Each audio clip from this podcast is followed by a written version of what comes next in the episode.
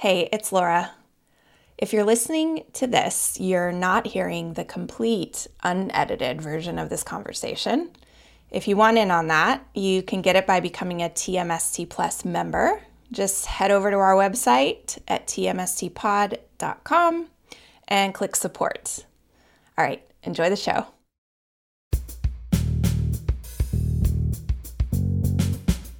Hey, Laura here. So I stumbled upon today's guests in 2008 or so when someone sent me a song called I Don't Feel Young. I played that track over and over and over. I guess I didn't feel young at the time, and I fell in love with the female vocalist's atmospheric voice and the haunting lyrics. Jen Wasner is one half of Wye Oak, the band that recorded I Don't Feel Young, and so many other songs that colored those early years of becoming a mother and then eventually coming to terms with my drinking. She's also been part of some of my other favorites, like Bon Iver and Sylvan Esso, and she has a solo project called Flock of Dimes that just released a new collection of songs that I think are her best yet. Jen is, as they say, a musician's musician, and I am so excited to bring you this conversation. Although I was very acquainted with her music, I really didn't know a lot about her as a person until I started prepping for the show. I figured out pretty quickly how much we have in common that we both struggle with slowing down and resting into the concept of enough, that we both tend towards workaholism, and that we wear many different hats, and how that can fracture our perception of ourselves as real artists. And that we both struggle mightily with the performative nature of today's culture, especially on social media. I'm not gonna lie, I was definitely a bit intimidated going into this one. It's the first musician we've had on the show, and as a music lover, I hold musicians in this sort of godly, way cooler than me light. But we fell right in. And I'm so excited for you to meet Jen and then check out both her music and the amazing playlist she assembled for this episode.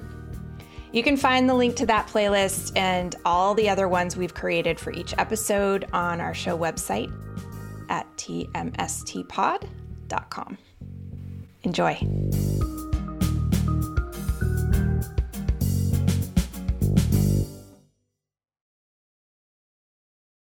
So, hey, Jen, it's so good to have you and to meet you. We've never even emailed or talked on Instagram or anything. A cold podcast. A cold podcast. It's always really cool when I when I hear that someone's a fan and not just my friend.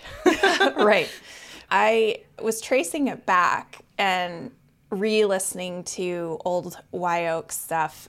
I found Wye Oak in 2007 which was like a Ooh. music this is the time when i found all this music. It was like i just remember that year so well and i was also newly married and kind of disillusioned about that and just going through a really weird heavy time in my life. And i remember i was working at this ad agency at the time and just listening to if children over and over and over and over and over again I have this. So really you actually hilarious... go way back. Wow. I'm, yeah. I'm, usually people say like 2012 or 2014, but like that's that's the earliest it goes, really. I have this memory of sitting in at my desk at the agency, and um, there was a video of you singing "I Don't Feel Young" in the back of a Yaris I remember. yeah, I went to yeah. look for it and it's down. Thank God. I don't need Thank to be God. shilling no, for Toyota so, for it was so the rest good. of my you, life. You two were like crammed in the back. It must. I think it was in at South by Southwest or something. Oh, it and, was very much at South by Southwest. Oh, okay. Yes. You're like, yes, I remember. yeah. Oh, yeah. You were crammed into the back of this tiny Yaris singing that, and it was I don't know. I loved it so much. I I think I watched that like 600 times. But anyway, that song in particular I listened to this morning. It was like, "Oh my god." I just remember just being in that space that I was in. Whole different life. I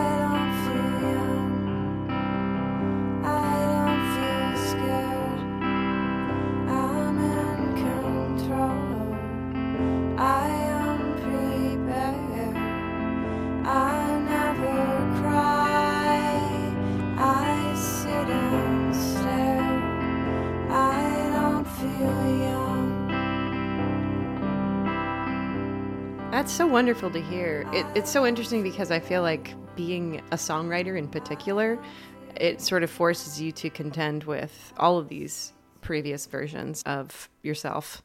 And that, you know, 2007, I mean, God, like who was that? You know, like who was that lady? But at the same time, she lived, she she did what she did and like she I guess like reached people. I think I'm getting to a point in my life where I'm able to through my own shame and embarrassment enough to be able to look back on those things with love and compassion rather than just like, oh God, look at what I was wearing or like that's you know I wouldn't write that song now or whatever it is. Um, so that's all to say. Thank you, and I'm I'm really glad. I was you know you always wonder who's going to watch this, and like now I know. now you know it was some 29 year old in Boston whose heart was like breaking in a thousand mm-hmm. ways mm. and totally different life. That's when I was still drinking. I was like, that's when my drinking really picked up before I got sober and just, oh my God. So, yeah, I want to talk a lot about what you just said, sort of the looking back, because you've written about that recently, you know, re releasing Civilian and uh, just your work on sort of self forgiveness. But I have a different way I want to go in. Because, like everyone else, 2020 was not what we expected, but I think you had a particularly stark plan versus reality. Can you talk about that as the way in? Of course. So I'm a touring musician. Obviously, I've been touring for the better part of every year for over a decade. It's something that has become baked into the fabric of my existence. I know no other way. And 2020 was poised to be no exception to that. I was working as much as I always did, which was too much.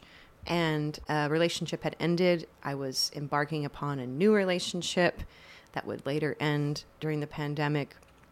And I saw, you know, kind of right at the same time as all of these personal things were happening, my entire professional life, which also encompasses my whole identity and everything that I do and everything mm-hmm. that I mm-hmm. am, kind of just went away overnight.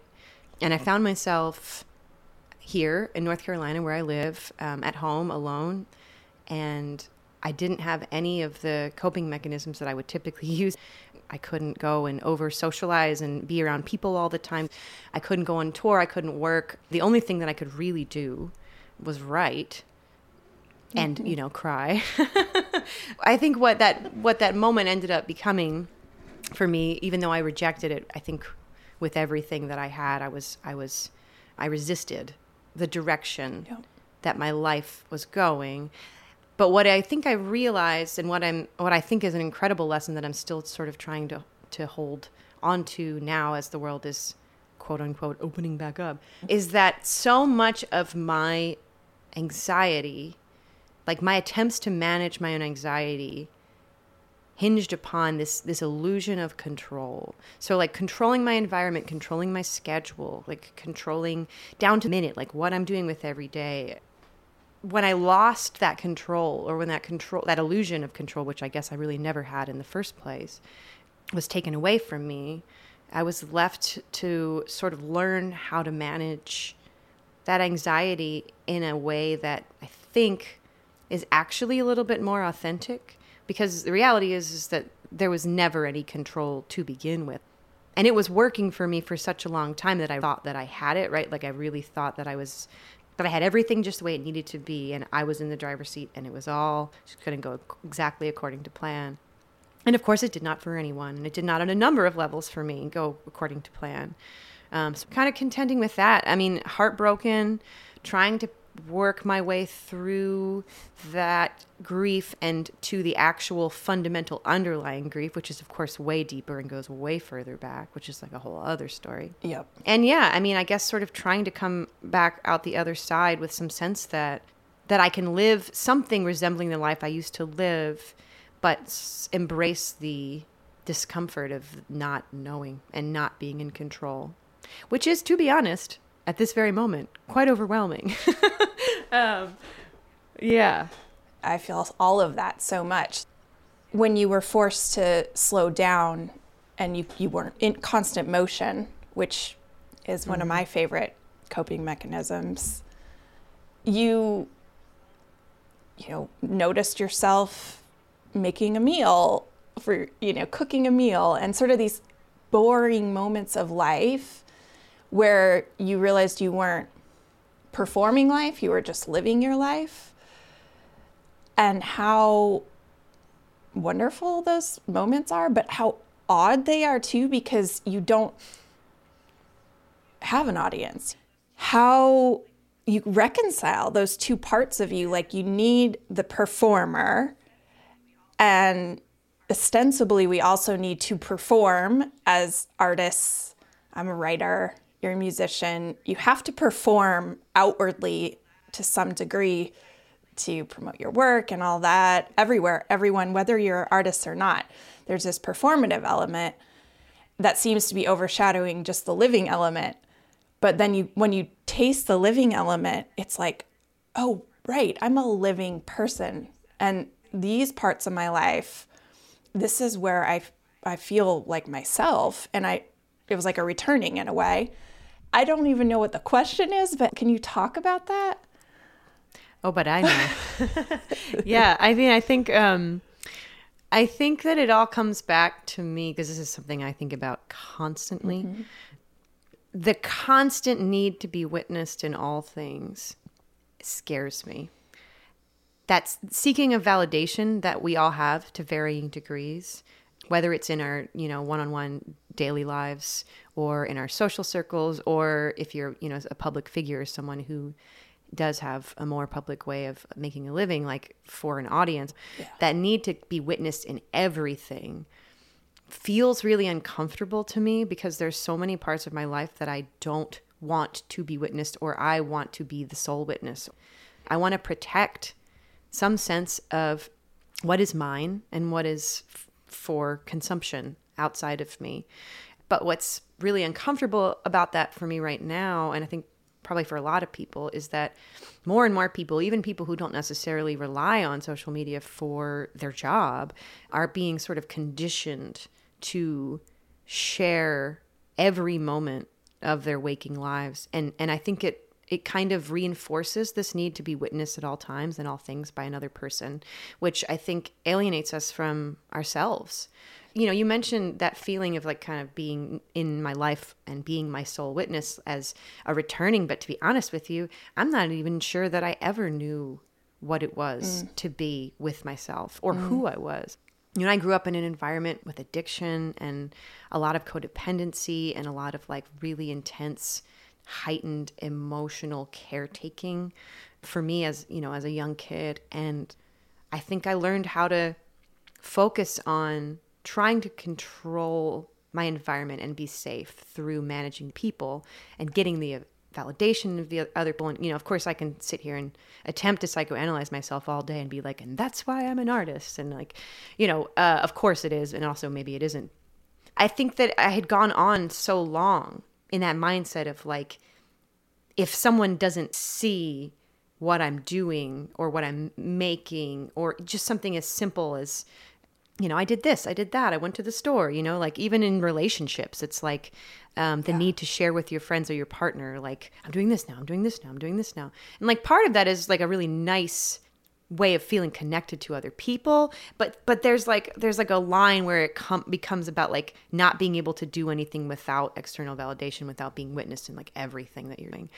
So for me it's like how do i when i know that that's actually not healthy for me and like for someone who considers herself to be like in recovery from codependency in many ways like how do i engage with the hecka toxic music industry yeah. and everything that it asks which is to be constantly visible to constantly compete for like everyone's attention at all times and still be a happy, healthy, like centered person and still feel like I, I can be like centered within myself? And to be honest, I don't have an answer to that question. It's really hard.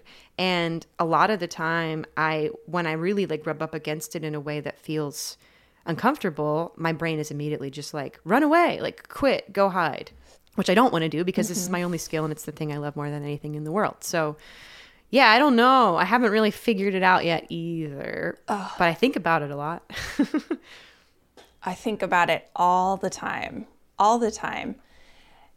because it's a paradox. Why I read is to to connect to someone's experience, whether it's fictional or to you know it's to see something in myself or to learn something that I recognize in myself or to share an experience that someone has written down, whether it's real or not. And so the sharing element is part of art and creating and and yes part of relationships but i don't know man i recently i've had this like very dramatic relationship with social media for that reason because i was someone who had an entirely different career. And the I was not a public person online. And then in, when I got sober I started writing and all that and it really shifted. And I've relied a lot on my sharing of my life on social media to have a platform in order to be successful as a writer. And then there's this weird thing where you feel like your entire life becomes potential content. And so there's like a third person, a third entity in your life all the time going, should I share this? Is this material? I think for me, my resistance to it is is partially stubbornness and and just sort of like me wanting to put my foot down and be like I don't want to do it. Like I don't want to change. Like I don't want to put on a show for these people. And it's partially embarrassment, but I also think one of the things that I've been trying to push myself on with it lately has to do with the concept that I've been thinking about of usually the thing we judge most harshly in other people is the thing you know we fear or judge the most harshly in ourselves and so i think when i see myself looking at someone who's like mm-hmm. really doing a great job of like putting together a really well curated social media existence and like really just like nailing it. And i i feel resentment like every time. It doesn't matter even if it's a person that i know and love. Like my reaction to that is kind of like an ew gross like no matter who you are which is I don't think that's how I really feel or how I really want to feel. I think it has to do with my own shame around the fact that I'm I struggle with it and I'm not good at it. And so I do think that there is a part of me that's like like I I don't think that it's good and I think that it's like breaking our brains and I think it's part of the reason why our society is so uh, incredibly fractured and why communication has become so difficult yeah, I, I feel that. And I think where it gets scary is when you really don't know the difference between when you're performing and when you're not. Can you just experience a moment on your own and have that be enough? Is if, if you can't, that's that's a scary place to be. Do you have either friends in the industry or teachers or you know mentors that have helped you get the right perspective around what constitutes success for you when you when you spin out. Do you spin out? Oh, I spin out. I mean, I spin out on the regular for sure. I mean, what does spinning not? out look like? Like, what are the thoughts? Um, spinning out looks like for me. I mean, it looks like a number. There's a couple different ways it can go. There's like the creative spinning out of just like, oh, you're a hack and you've compromised everything you believe in to participate in this industry that is inherently like evil and capitalistic and racist and bad and like you're bad as a result and the only good morally good thing to do would be to quit. But then what are you going to do for money? You don't have any other skills you have no job experience you dropped out of college et cetera et cetera et cetera. So that's like one form of spinning out. That's a that's a decent spin out okay. Yeah. Yeah. And like the other form is i think is sort of more like pure kind of less careerist version of that, where it's just sort of like, I'll never write a song again. And all the songs I've ever written aren't even really very good.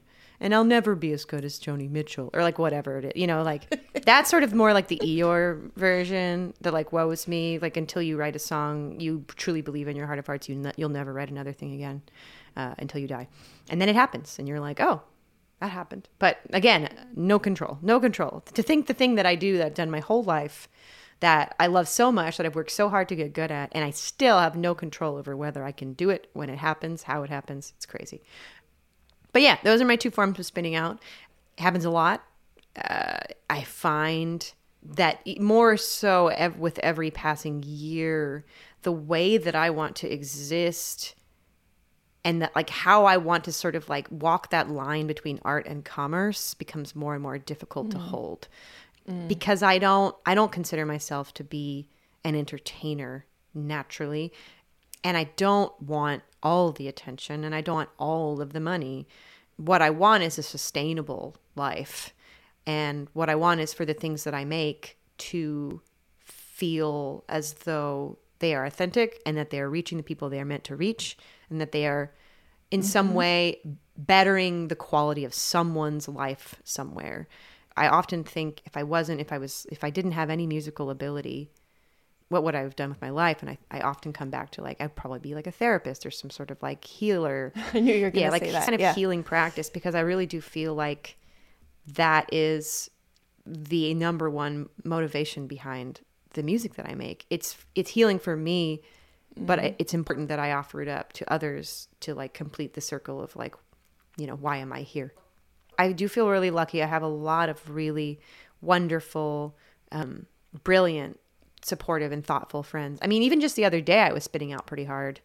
Um, and I had a chat with my friend Meg Duffy, who makes yeah. music under the name Hand Habits, and they're amazing. They're such an incredible person and brilliant. And and we know we had the same conversation of like around what does success look like, and I was kind of on this tip of like, I I'm going to become gradually increasingly more and more irrelevant and fewer and fewer people are going to care about what I do and I'm not going to be able to make a living and then I'll just die. and you know, just being able to say those thoughts out loud yeah. is really helpful. And and you know, Meg and I talked about how crazy it is that um you know, we are among some of the luckiest people on earth when it comes to the opportunities that have been presented to us to like share our music with the world and it's still really hard. You know, like I'm still fighting for a way to figure out how to book a tour that isn't going to lose thousands of dollars. I want a tour. I want to go out into the world. You know, yeah. I want to bring my band to all the cities and play for all the people who want to see me. You start crunching the numbers, and it's just like, shit's expensive, man. And it's like, so it's frustrating yeah. to be like, I'm so lucky I have I have so many advantages and privileges that so many people do not have. And this still sometimes feels unsustainable or like it's not going to work. It's not going to happen. It's not going to fly. And I've managed to kind of like make it work for the past 15 years. So it's like, well, if it's worked so far, you kind of have to like take a deep breath and have faith that you'll be able to keep going. But it doesn't always feel, there are days when it feels less possible than other days. Well, it's that's back to the mm. the control thing.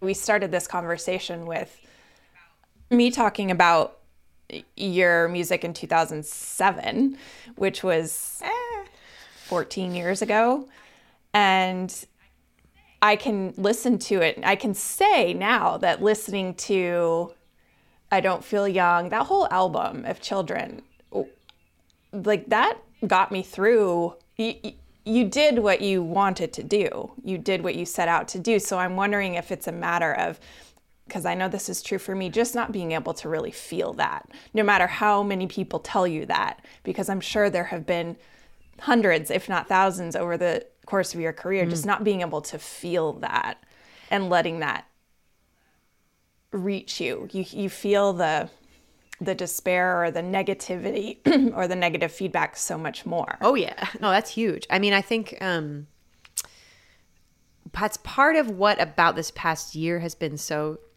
transformative for me mm. is that I think this is the first time with this record that I made, um, which is called Head of Roses.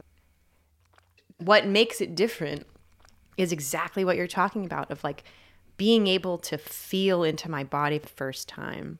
You know, I, I, I spent a lot of time this year trying to learn about how the body carries trauma and processes it and mm. you know understanding that this this numbness that i have is a protective impulse that i developed pretty young to to shield my sweet sensitive heart from pain and I never realized that it that it was there or that I was that that I was disconnected from the way that I was feeling because it was it was working you know I was like functioning. I was very high functioning and I was I was moving through the world and I was you know doing the work that I had to do. I think in many ways my workaholism was a distraction from the possibility that I could feel my feelings but then you know this year hit and I couldn't I couldn't resist um, it was there's there was there were no distractions in that experience anymore I definitely agree with you that um, us re- reissuing Civilian, and I, I'm thinking a lot about that time of my life, and in many ways, that was like a real peak. That was a peak of our career, you know, with me and my bandmate An- Andy and Wye Oak. That was like the moment where we were, things were getting kind of zeitgeisty, and we were like getting a lot of feedback and popping up in a lot of places, and like, and I was miserable, and I didn't care. I didn't feel any of it. That was hmm. probably the saddest I've ever been and healthiest I've ever been.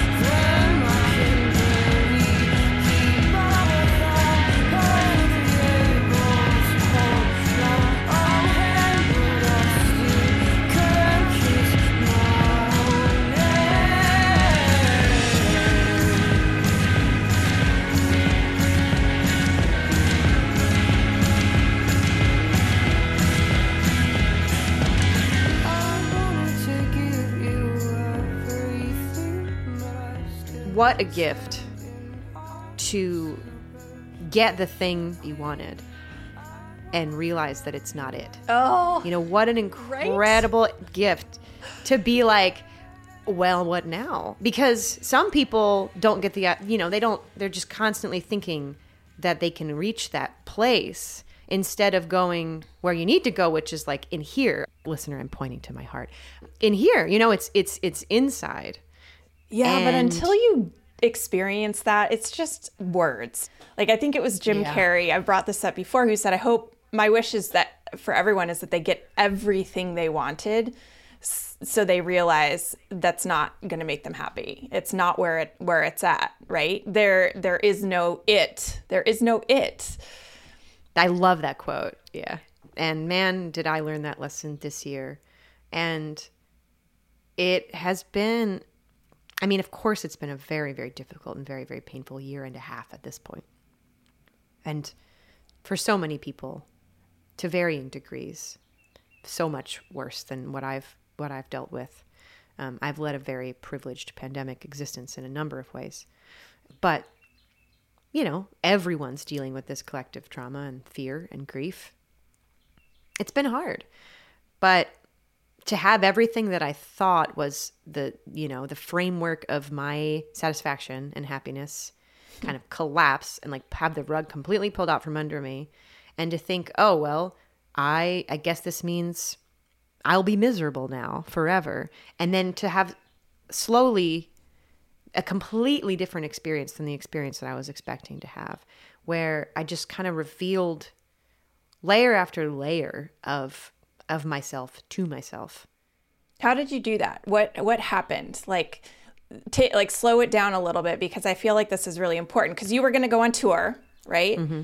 Yeah, I mean, I was supposed to go on tour with all of the bands that I tour with. I was supposed to tour with Wye Oak. I was supposed to tour with Bon Iver. I was, you know, I had a whole year. That's the the nature of my work is that it's pretty diverse. Like I work for a lot of different people, and I also make my own music.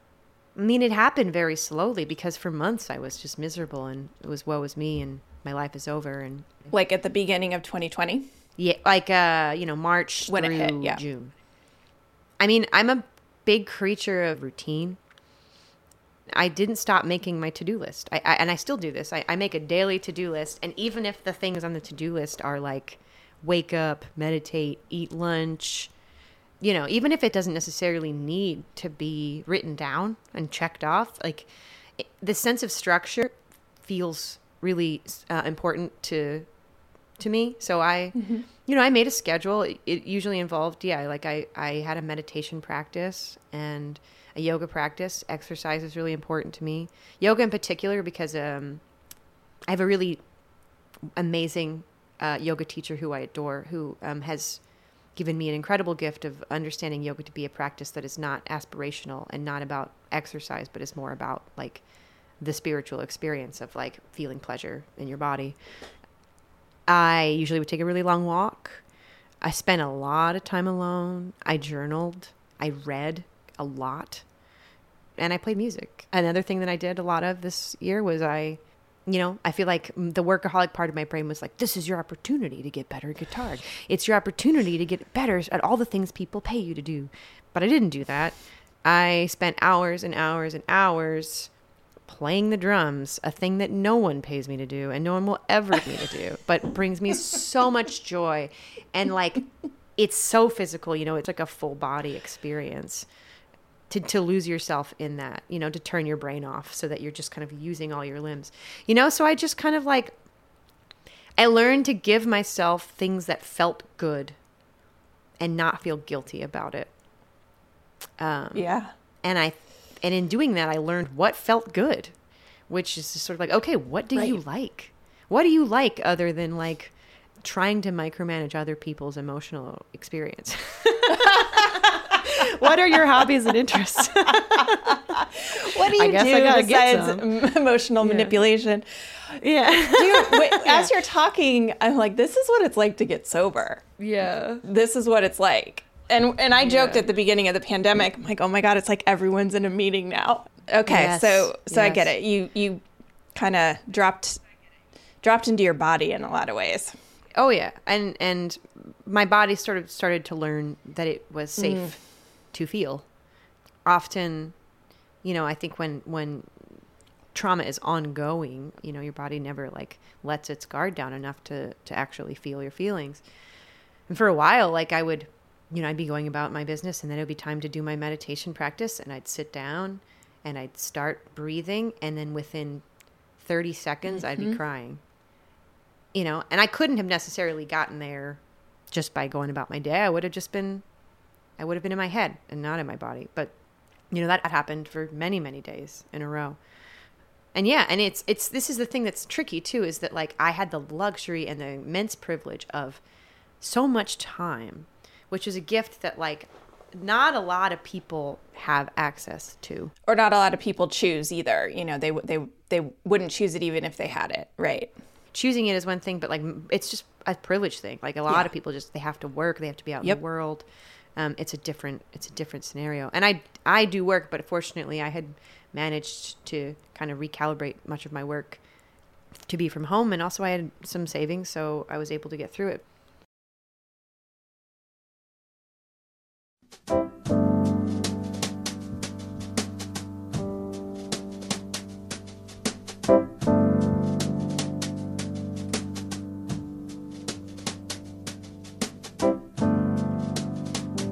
Hi, I'm Michael. I'm the executive producer of the podcast. At TMST, we're passionate about having conversations that bring us together and help us stoke our love of life. That's why we created a dedicated site for the show. It's free, it's not a Facebook group, and we aren't mining your data to target you with ads. So check it out. And while you're there, please join TMST Plus, our paid membership group. TMST Plus members will play the critical role in keeping this going and ad free.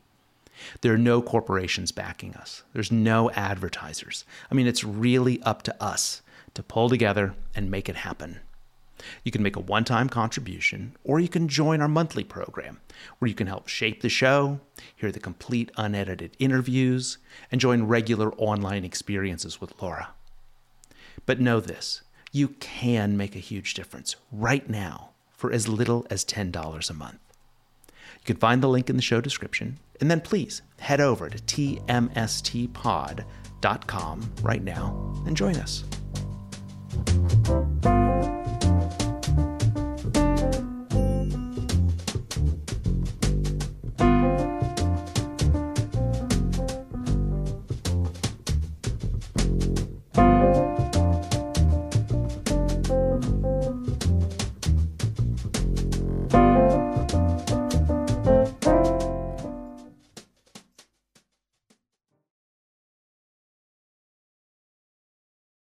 I want to just turn a little bit so we can get to um, some of the specific things that you've written about and this new album.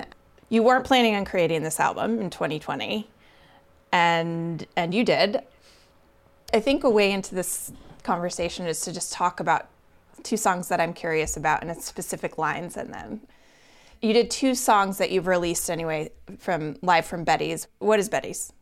Betty's is is my home is paradise. Um, it is so my friends Nick and Amelia have a band called Sylvan Esso, and they started a recording studio and sort of community space um, that's in the woods, uh, just a little bit away from where I live in North Carolina, and it's a beautiful space, and it feels so open and peaceful and contained.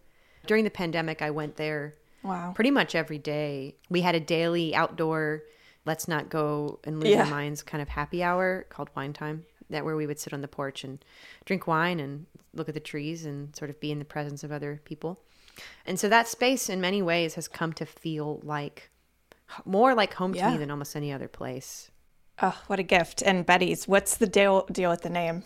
Um, Betty uh, was Nick's grandma. Oh, okay. I love it. Yeah. Shout out to Betty. You shout out to Betty. We love Betty.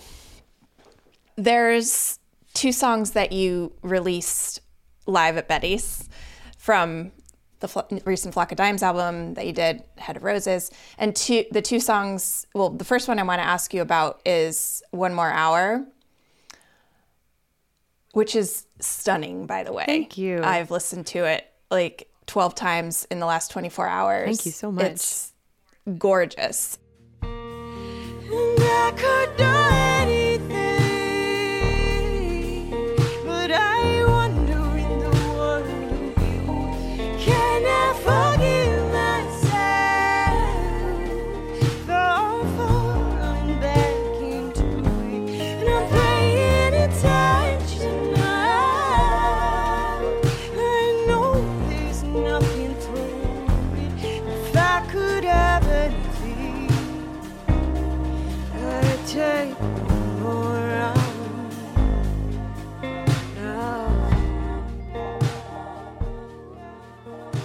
the part of the song is and i could do anything but i wander in the world of you.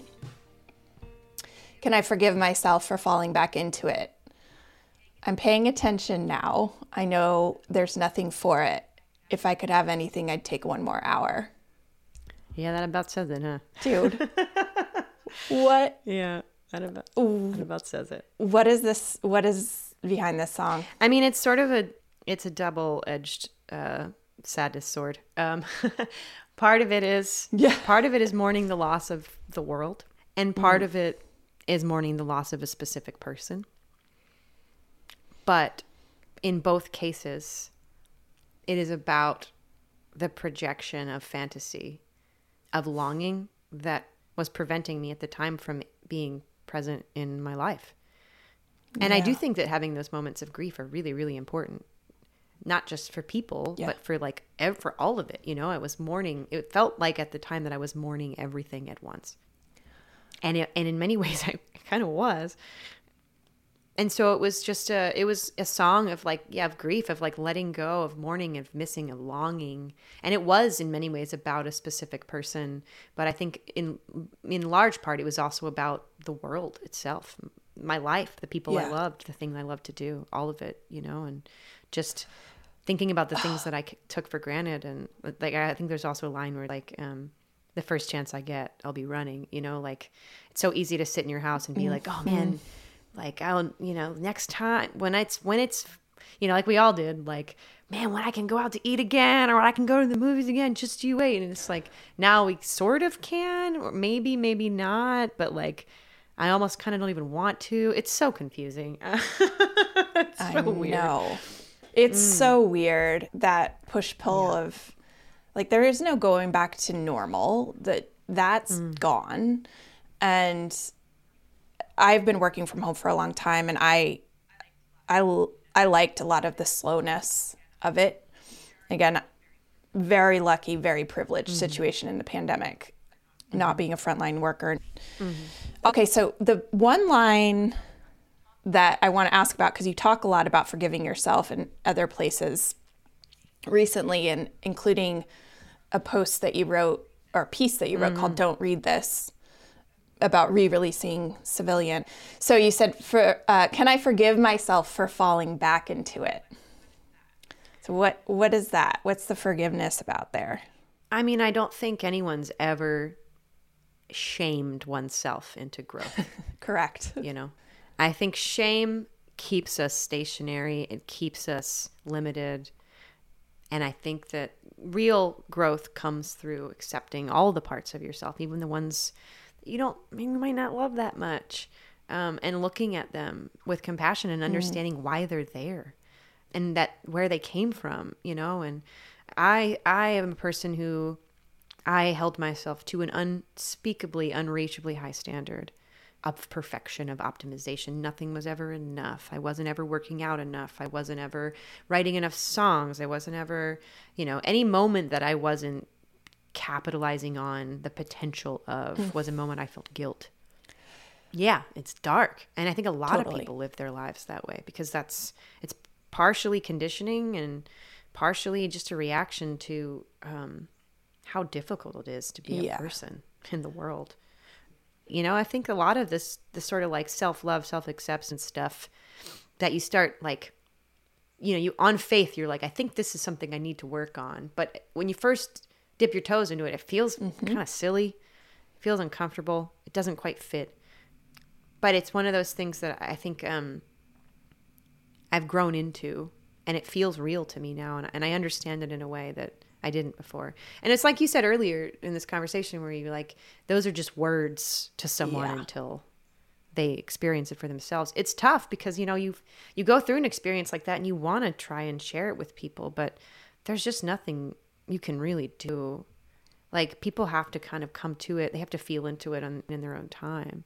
I think the best know? thing you can do is write a song like that or I tried to to write about what I've learned about that and it reaches someone at the right time where it they experience it. They have a moment of experiencing not not just thinking about it or hearing the words and they can mm-hmm. experience that little bit of grace within themselves that Right. and you- also have to reach a point where it's just not going to work for you anymore to beat the shit out of yourself you know it you have Oh, to yeah. just hit you have to really hit the wall with that because it'll carry you a long way Well, and it can't be conditional. Yeah, it can't be conditional. Like I think that was me. It was like, oh, well, I'll love myself just as soon as I am X, or you know, like just as soon as I do this, or uh, just as soon as I look like this, or you know, then I will absolutely love and accept myself. yes It never ends. That's that's a dead end. You know, it can't be conditional. I am not a perfect person.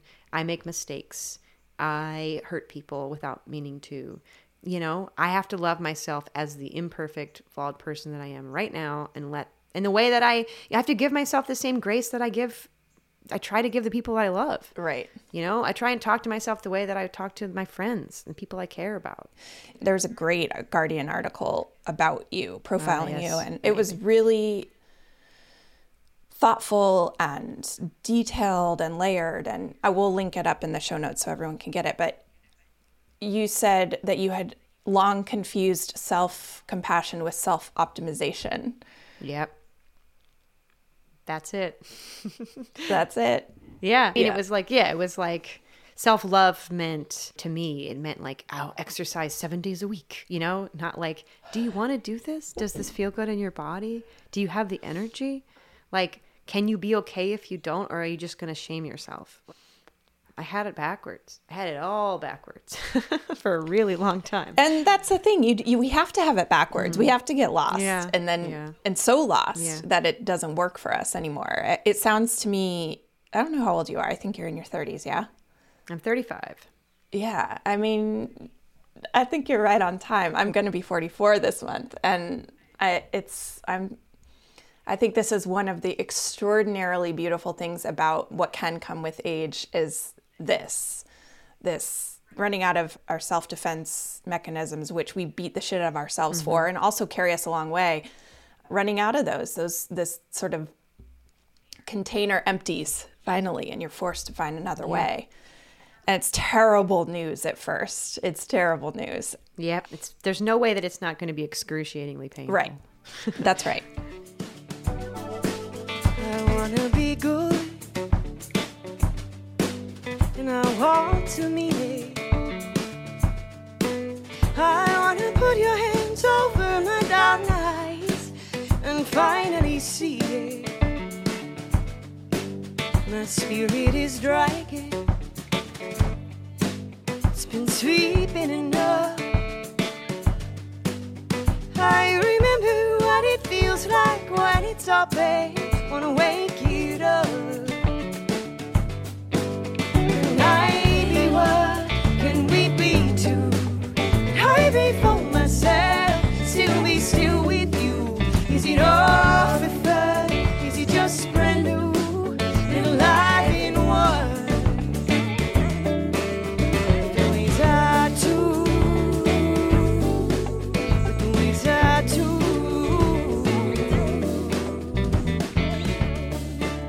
Other track that you released from Live at Betty's is two, called Two, and it starts with "I want to be good and I want to mean it," Yeah. which I I stopped the song right there, which is like ten seconds into the song. I'm like, ah, okay, I have to ask her about that. Oh, I love it. I love it. I feel like so few people actually pay attention to the lyrics, and Oh, I put no. so much work into them. No, that's why I That's loved so I Don't nice. Feel Young because it's really actually almost a little bit hard to hear all the lyrics in that song because of the way Mm. that you arrange the song. And I and that's part of what makes it so atmospheric and beautiful, but you have to really listen. And this Yeah, this the song the lyrics in that song are just it makes me cry when I think of it because they're they're gorgeous. They're stunning. To as some, you know, as you. a writer, I just I'm in it for the words. So I want to be good, and I want to and I want to mean it. Yeah. I mean, I think that there's this obsession for me, there has been this obsession with being seen as good. Uh, and that is not man i'm gonna just go ahead and get real culty on you. So my friends and i are into this um this sort of uh, personality uh i don't even know how to describe it. It's called the enneagram Oh my God, you don't know. I know this. I have got years and years. Okay, what are Okay. you? Let's t- let's go. Oh, you want to take a guess? Uh, you want to maybe look to the title of the title of the song you just You're a f- oh, you are a two. Okay, okay, okay. I am a two. Yeah. Oh, I actually have God a running joke. you. I have a running joke with my friends, my who I talk about the Enneagram with, that um when you look at my record, it's just twos, twos, twos, twos everywhere and and then like the the like the chorus of that song, you know, it's being like, Was, what any what Enneagram type are you? Two. I don't think the Enneagram is culty. I I Some people do, but be- I don't need love it. I think it's an incredible framework. Um It's an incredible. It's old. It's an ancient spiritual framework. Like Yes, it dates back, and it's and it's also for the you know people who are scientific and math- mathematical. Nine is this extraordinarily meaningful number in mathematics, and you know, you know. So wait, what Um, I are know. what are you? Will you share your type with me? yeah, I'm a seven. Oh, you're 7 Mm-hmm. Ah, I have a really good friend. One of my good friends in my group is a seven. Yeah, a yeah, I'm a seven. A, a very, very, very seven. I've been into this for a while, and my friends are all into it with me, and it's been really helpful, honestly. And I'm a two, and you know the like sort of reductive title is helper, so there's a lot about giving and helping and caretaking. Um, and I, but goodness, right? Getting back to goodness, I, I think it. Yes. You know the the vice of the two is pride, and and twos want to be seen as good. They want to be seen. Hmm. It's almost like the perception of goodness is as important as the the actual goodness itself. And I remember listening to one of the guys, you know, who I like a lot. His name is Russ Hudson. He has a really good audiobook about Yep, I've met Russ. I've hung out with him many times. I am so starstruck. I listened to his most recent audiobook, and in the chapter about twos, he says, There's nothing angelic about pretending to be an angel. And so much of the growth path mm. is, for me, I think, is about like accepting that I'm flawed and accepting my humanity and, and letting other people see it. You know, letting people see my humanity, parts of myself that aren't just not trying to paint this picture of this like perfect, good, altruistic, completely unselfish human being, which is really just a mm. form of manipulation at the heart of it, right? Like that's the thing about the Enneagram that gets you. It's just like you're like, oh no, they see my bullshit. That's my bullshit. You know Yep. you're doing it even though you don't want to admit to yourself that you're doing it. And so a big part of I think, you know, that going back to what you originally asked, you know, I want to be good. I want to be seen as good. I want everyone to think that I'm good. I don't want to be flawed. I don't I don't want to be imperfect. I don't want to let the cracks in the armor show. I want to actually like believe in the things that I say rather than just say them because I think that they're what people want to hear from me, which is people pleasing, which is, you know, another form of emotional manipulation. So, all you had to do, I, the full explanation was that's coming from the lens of an Enneagram 2. And it's like, got it. yep. I want to be good and I want to mean it. This is great because I was really, usually I I have to sort of be careful about how I talk about this. I think some people really reject the idea of being reduced to a type, but I feel Of like course. the Enneagram is extremely expansive once you dig into it. But, but like people will either warm up to it or not, depending on how you present it. And no one likes Yeah. being told how they are, right? No, I know exactly what you mean. It, like anything, we if you go on Instagram and you search Enneagram, it, it's awful because it- it's all pretty reductive, um, and that's not useful. I found it helpful, f- the most helpful in understanding relationships with other people, mm-hmm. like my boyfriend, mm-hmm. like my friends, like my chi- my child, and it's fair that some people reject it, but I think any framework that, for me, it helped me have more compassion for myself and the what motivates me, why I do what the shit that I do, and it Yeah, it all comes and for others, and others and others. And it all comes from this beautiful place of just needing to get needs met and needing to yeah. to be okay however you survive to make things okay for you Yeah, whatever whatever you need, yeah, however you needed to get through the world, whatever you developed to protect yourself. right I mean, I think one of the best things that I've learned from the Enneagram is that the same action from a different person means a different thing than it would mean it if it were you. You know, and people are projecting meaning and telling themselves stories about people's behavior based on what it would mean if it were them, but it doesn't mean that because people are different. And I think just even such a simple premise as that has helped me move through the world not making assumptions and telling stories about people's behavior based on just assuming that everyone thinks and feels exactly the way that I do. right and that if they just got it that they would Yeah. you know and yeah, it make it depersonalizes things which does decrease suffer can decrease suffering It can, significantly it can decrease suffering, yeah. And it's yeah, it's like it's a framework. It's either for you or it's not. I think people get caught up on um, like with stuff like this or like with astrology, or like they get really caught up on like whether it's like real. and for me, I'm just like, well, if I'm learning something about myself and others, I don't really give a shit if it's like what does that even mean? Like Right. if it's a if it's giving me a context in which to like better understand myself and the world, then it's real enough for yours truly. Like Yeah. that's what I need it for. I agree. It's like archetypes. You know, you can argue whether archetypes are real. Uh, could they be scientifically proven? No. We understand ourselves through story. And in story, there are course. archetypes. But what else is a song other than a story that we tell ourselves to better understand ourselves? Yeah, I mean it's like that's all I do. That's all I do. It's all I care about. It's just different different versions of that practice of like telling yourself like unpacking the stories that we tell ourselves about how we are and how we move through the world and how we relate to each other. And that's why I love music. It can be so singular in the way that I listened to the songs this morning and I was in 2007 as that version of me and mm-hmm. it brings there's Yeah. so few things that can do that. I mean, I think music is magic because it can be both. Because you know you can express yourself with words, but you can also use the power of sound to reach someone, to like circumvent people's defenses and like reach Yes. them, like hit them where the healing it needs to be. It's like definite emotional sorcery. The kind of music that I make, at least. This has been so great. It's different to go in totally cold, not having any real interaction with someone. And I loved every cool. second of it. I just related a lot. So it made me very excited to talk to you, and it didn't disappoint. it's been a real treat. Like I said, I was very honored and touched that you reached out. I think what is most exciting about having a career in music is not necessarily trying to get as many new fans as possible, but like keeping the ones I have. And so when I feel like I'm doing that, like when I'm like, oh, the people who are also very loyal and and are here for the things that I have to offer, and that means I can't even begin to say how much that means to me. I don't know what I'd be doing if that wasn't the case. So thank you for being one of those people.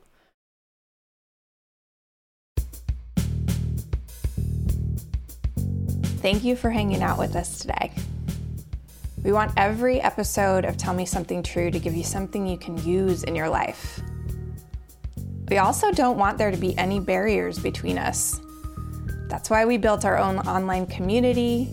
It's free, it's not Facebook, and you can head on over to tmstpod.com to connect with folks around this episode. Also, have you noticed there aren't any ads on TMST? That's by design. We want to keep the show and our digital spaces ad free, but that's a goal we can only accomplish if we work together. And that's where you can make a huge difference. TMST is being built as an ad free, subscriber driven project. The subscribing members will play the critical role in keeping this going and keeping it ad free. There are no corporations backing us, no sponsors, so it's really up to us. And the good news is, folks are signing up. Thank you so much to all of you who have come on board for this very unusual way to do things. You can join them when you make a one time contribution or join our monthly program. We have cool opportunities for you to help shape the show, hear the complete unedited interviews, ask our guests questions before they're on, and connect with other TMST folks. I cannot stress this enough. You can make a huge difference for as little as $10 a month. So head on over to tmstpod.com right now. Tell Me Something True is engineered and mixed by Paul Chufo. Michael Elsesser and I dreamed up this show, and we're looking forward to joining you online and next time at Tell Me Something True.